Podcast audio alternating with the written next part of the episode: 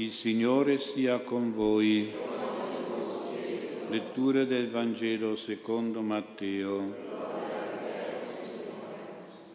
In quel tempo, andando via, il Signore Gesù vide un uomo chiamato Matteo seduto al banco delle imposte e gli disse seguimi. Ed egli si alzò e lo seguì.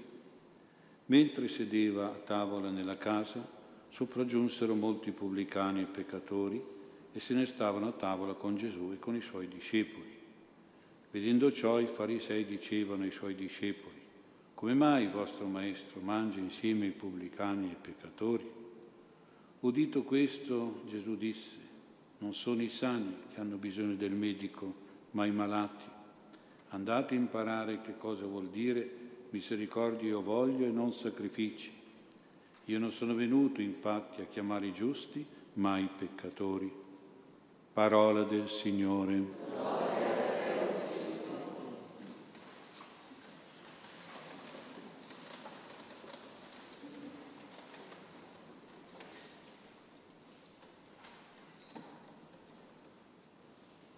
Sia lodato Gesù Cristo.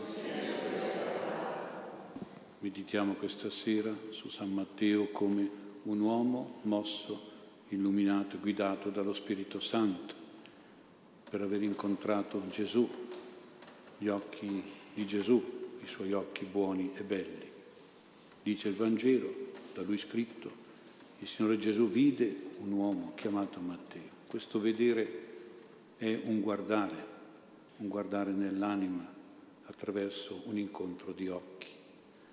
Le persone che noi amiamo non le vediamo superficialmente, ma le guardiamo profondamente gli occhi si soffermano su di loro, gli occhi parlano a loro, dicono a queste persone ti voglio bene, ti conosco, ti capisco, so chi sei e come sei nel tuo cuore. Ecco, queste cose hanno detto gli occhi di Gesù a Matteo. Gli occhi di Gesù erano occhi spirituali, erano occhi pieni di Spirito Santo, occhi che comunicavano lo Spirito Santo. Se non fossero così non ci sarebbe spiegazione sulla reazione pronta e radicale di Matteo, si alzò e lo seguì. Veramente erano occhi affascinati dal Signore Gesù. Più che sul comando seguimi Matteo è stato attirato dallo sguardo di Gesù, pieno di amore per lui, pieno di amicizia, di stima di fiducia, di misericordia per lui che era chiamato pubblicano, cioè pubblico peccatore, che riceveva dagli altri, da molti, solo sguardi di odio e di, di disapprovazione. Anche noi parliamo di un colpo di fulmine legato proprio agli occhi, per uno sguardo di amore, per uno sguardo di innamoramento. Il fulmine richiama il fuoco, la luce dello Spirito Santo che scende improvviso e potente dal cielo. Sembra che anche tra Matteo e Gesù ci sia stato questo colpo di fulmine, con l'incrocio dei loro occhi. Il vero fulmine, il fulmine potente, carico di energia, è quello che arriva, come si dice, a ciel sereno. È uno strano fenomeno atmosferico che possiamo applicare allo Spirito Santo e alla nostra anima. Quindi non è il fulmine del cielo quando è piovoso e quando è nuvoloso, ma è quello che scatta improvviso e imprevisto in un cielo sereno e arriva questo fulmine. Ed è proprio lo Spirito Santo che scende su un'anima serena e in un tempo sereno, un tempo di pace, di tranquillità in una coscienza a posto, retta, sincera, giusta e onesta, come era quella, la coscienza di Matteo. E lo Spirito Santo, attraverso lo sguardo di Gesù, lo ha colpito al cuore come un fulmine a ciel sereno. Lo ha infiammato, illuminato al punto di, dover, di dare subito, lo stesso giorno, un pranzo di festa, il pranzo dell'addio al mestiere di esattore delle tasse tutti noi avremmo bisogno di questo fulmine a ciel sereno dello Spirito Santo, ma ci vuole il ciel sereno, la nostra anima serena. Se non viene questo fulmine è perché ci manca la serenità della mente e del cuore che lo può attirare, provocare. Nelle persone serene, nelle persone cioè trasparenti, solari, calme, tranquille, fiduciose, sorridenti e quiete, lo Spirito Santo scarica, scoc- fa scoccare tutta la sua forza che riempie della sua, riempie della sua energia di folgore divina, suscita le migliori idee di lampo divino e le più grandi opere di energia divina. E invece nelle persone che sono sempre nuvolose, nel volto anche, scure, piovose, temporalesche, cioè tutte le persone che sono nervose, adirate, agitate, angosciate, preoccupate, tese, tristi, imbronciate, affannate, addolorate. In queste persone non arriva il fulmine dello Spirito Santo perché non c'è il ciel sereno lì. In queste persone arrivano sì dei fulmini, ma sono i fulmini del demonio. Quelli sì sono delle saette cattive micidiali, mortali, distruttive per quelle persone e per gli altri che vivono attorno a queste persone, che subiscono scatti, fulmini e saette da queste persone, perché poi i fulmini del demonio si proiettano dentro di noi verso gli altri.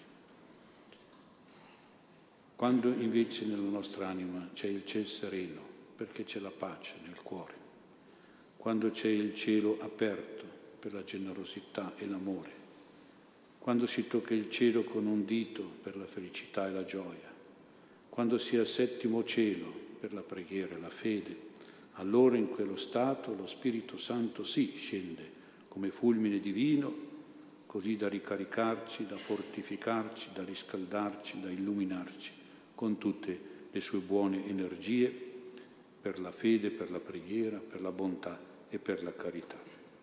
Lo Spirito Santo non ha problemi di crisi energetica, semmai siamo noi che ne soffriamo perché non siamo sereni, perché non preghiamo, perché non restiamo allacciati e collegati con Lui, con le sue grazie, i suoi frutti, i suoi carismi energetici, moralmente e spiritualmente. È necessario davvero questo rifornimento energetico di Spirito Santo per tutti noi. Facciamo ora anche una considerazione su quel banco delle imposte dove lavorava Matteo. Se vogliamo pensarlo, trasformarlo in senso spirituale, io lo chiamerei il banchetto dei vizi, da cui tutti noi dovremmo alzarci e andarcene come ha fatto Matteo. Ma non è facile alzarsi dal nostro banchetto dei nostri vizietti. Pensandolo come un banchetto mi viene l'idea che per noi i vizi, che chiaramente qui diciamo in Chiesa sono brutti e cattivi, e forse siamo anche convinti di questo, però questi vizi sono un banchetto, sono una festa, sono una goduria, sono una pacchia, sono una bellezza, sono qualcosa che ci piace, qualcosa che ci attira. Questo li rende molto pericolosi. Faccio solo un esempio generico, la droga eh, piace, eh? però sappiamo dove porta, però piace, è un banchetto, è un vizio di cui si gode. E allora vediamoli questi sette vizi, consideriamo la superbia. Chi non gode di essere onorato, lodato, esaltato, da tutti, sopra tutti. Consideriamo l'avarizia, chi non gode di avere tanti soldi, di tenere tutto per sé, di avere ricchezze, proprietà e beni a non finire. Consideriamo la lussuria, chi non gode del sesso, dei piaceri sessuali, anche illeciti, immorali, anche contro natura adesso. Consideriamo l'invidia, chi non gode di poter vedere gli altri meno bravi di noi, meno ricchi di noi, meno fortunati di noi. Consideriamo la gola. Chi non gode di mangiare e di bere, a più non posso, di ubriacarsi, di drogarsi, di soddisfare tutte le ingordigie della gola. Consideriamo l'ira. Chi non gode di padroneggiare sugli altri, di arrabbiarsi con gli altri, di umiliarli, di criticarli. Consideriamo l'accidia. Chi non gode del dolce far niente, nel non impegnarsi, nel non lavorare, eccetera, eccetera. Vedete che c'è un godimento in questi vizi, che noi diciamo sono brutti e cattivi, sì, ma ci godi e li tieni e rimani seduto al tuo banchetto lì, perché un banchetto bello, non è un banco delle imposte, ma è un banchetto prelibato. Visti così questi vizi possono anche piacere e interessare e staccarci e alzarci e allontanarci da questi vizi è, è molto difficile qualche volta e comunque ci vuole tanta forza di volontà. Ecco, bisogna invocare la forza dello Spirito Santo. Certi vizi prendono così tanto, sono così radicati, poi anche che è difficilissimo abbandonarli e uscirne fuori se non interviene proprio lo Spirito Santo dietro la nostra preghiera e la nostra fede per noi per gli altri che, questi, in, che siedono ancora su questi banchetti. E infine arriviamo al pranzo, qui siamo alla tavola della casa di Matteo, dove arrivano molti colleghi di Matteo, quindi peccatori pubblici. E qui parliamo di questi peccatori, cioè di queste persone peccatrici, naturalmente di peccati gravi, i cosiddetti peccati mortali non certamente dei peccati veniali, quelli lì, siamo tutti peccatori su quelli, però sono peccati leggeri, certo, feriscono, indeboliscono l'anima, però non portano alla morte. Queste persone dei peccati mortali è necessario, per queste persone è necessario un chiarimento su ciò che è il peccato mortale, quel peccato che è bisognoso assolutamente della sacramento della confessione o della riconciliazione, dell'assoluzione sacramentale. Perché ci sia un peccato mortale ci vogliono tre cose, ci ha detto il catechismo e dobbiamo sempre ricordarlo. La prima cosa è la piena avvertenza della mente, cioè la conoscenza, l'intelligenza del peccato. La seconda cosa è il deliberato consenso della volontà, cioè la consapevolezza e la volontà di fare il peccato. Io penso che oggi in tante persone non c'è proprio la piena coscienza e la deliberata volontà del peccato. C'è molta ignoranza, molta. C'è molta debolezza, per cui il grado di mortalità o di gravità scende, scende molto, fino al punto che tanti non sanno neanche che cosa sia il peccato e quando devono confessarsi non sanno cosa dire. Non hanno fatto peccati, non so cosa perché non sanno cos'è il peccato. Quindi manca la coscienza, la piena avvertenza e forse anche non è che vorrebbero proprio fare il peccato, l'hanno fatto sì, ma non è che lo volevano, è così, una debolezza. In queste persone manca la luce dello Spirito Santo e manca la forza dello Spirito Santo. È la situazione attuale, che è un po' diversa dei peccatori del tempo di Gesù a tavola con Gesù, alla tavola di Matteo. Questi peccatori della tavola di Matteo conoscevano bene la materia grave, che è la terza condizione perché ci sia un peccato mortale. La materia è un argomento, un motivo, una causa dell'atto, del fatto, del peccato, chiamiamo materia con questa parola praticamente la disobbedienza, la trasgressione, la ribellione, l'infrazione della legge morale fondamentale dei dieci comandamenti, che sono la morale basilare dell'umanità. Al tempo di Gesù, almeno per i giudei, questi comandamenti erano ben conosciuti e generalmente erano osservati. Oggi invece moltissimi non li ricordano, non sanno neanche che ci sono i dieci comandamenti e se gli dici dimmi i dieci comandamenti, non sanno neanche partire dal primo, tantomeno arrivare al decimo. E purtroppo c'è chi dice che non si devono insegnare i comandamenti neanche ai bambini a catechismo. Questa è una grande, brutta cosa. E lo dicono, no, i comandamenti è roba passata, non si devono insegnare, guai insegnare i comandamenti ai bambini. Certo, devi insegnarglielo adattandole a loro, ma i dieci comandamenti, prima che facciano la prima confessione, bisogna insegnarli, se no che cosa, cosa confessano? Che hanno disobbedito la mamma e il papà e tutto lì, che hanno litigato, tutto lì sono i peccati anche dei bambini, però li fanno di più e se dovessero leggere i dieci comandamenti ne troverebbero e tanto più noi adulti. Per esempio il comandamento di santificare le feste religiose domenicali con la Santa Messa. Vuol dire che 85-90% non, non obbediscono a questo comandamento, perché chi va a messa oggi sono 10, massimo 15%. In alcuni posti poi scendono anche a 5% e gli altri vedete che è un comandamento che è assolutamente disobbedito, trascurato. Onore il padre e la madre, riguarda la famiglia. E questo comandamento è gravemente combattuto da certe leggi di oggi, da certe politiche di oggi che sono proprio contro il matrimonio, contro la vita, anche quella nascente, contro la famiglia, proprio vogliono distruggere la questo è un grave peccato contro un comandamento, onore padre e madre, simbolico di tutte le cose, i doveri che noi dobbiamo fare verso la nostra famiglia. E poi gli otto comandamenti, quelli che dicono di non fare, sono disobbediti. Non li sto a farli passare tutti, ma in particolare beh, non avere altri dei, guardiamo quanto Tanta gente oggi cambia religione.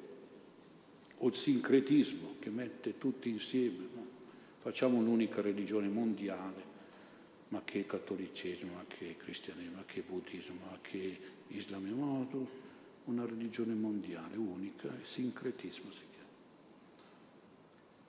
Non uccidere l'aborto, quanti milioni di bambini abortiti, uccisi, con tutti i mezzi che ci sono oggi. La guerra, adesso ci adeguiamo anche alla guerra, si uccide e che? È così. È la guerra. Ma quanti milioni di morti ha fatto quella il secolo scorso, la guerra? E, quel, e quella che verrà? Non rubare, e beh qui insomma ce n'è, c'è da scegliere un mucchio di robe, speculazione, truffe, malavita, mafiosità, eccetera, eccetera, nell'ordine del giorno. Non fare adulterio, beh anche qua è. Non desiderare, cioè non ti innamorare della donna e dell'uomo d'altro. Oggi i tradimenti, gli amanti o le amanti sono all'ordine del giorno e così via. Ecco, vedete, è un breve elenco, però non posso svilupparlo di più. In conclusione cosa possiamo dire? Per i nostri vizi Gesù si presenta a noi come un Dio medico. Non sono i sani che hanno bisogno del medico, ma i malati. Gesù è medico proprio per le nostre gravi malattie di vizi. E per i peccati, ecco, per i nostri peccati Gesù si presenta come un Dio misericordioso che è venuto a chiamare a pentimento e a conversione, con spirito di amore, con volontà di donarci il perdono e la pace, rinunciando a chiedere e a imporre sacrifici espiatori e punitivi, misericordia e voglio e non sacrifici. Ci aiuti San Matteo davvero a sederci con Gesù a questa tavola della sua casa. Invochiamo lo Spirito Santo per avere questo queste grazie terapeutiche e sanatorie, queste grazie indulgenti e assolutrici dei nostri peccati, perché tutti noi abbiamo bisogno, perché tutti noi siamo malati, tutti noi siamo peccatori.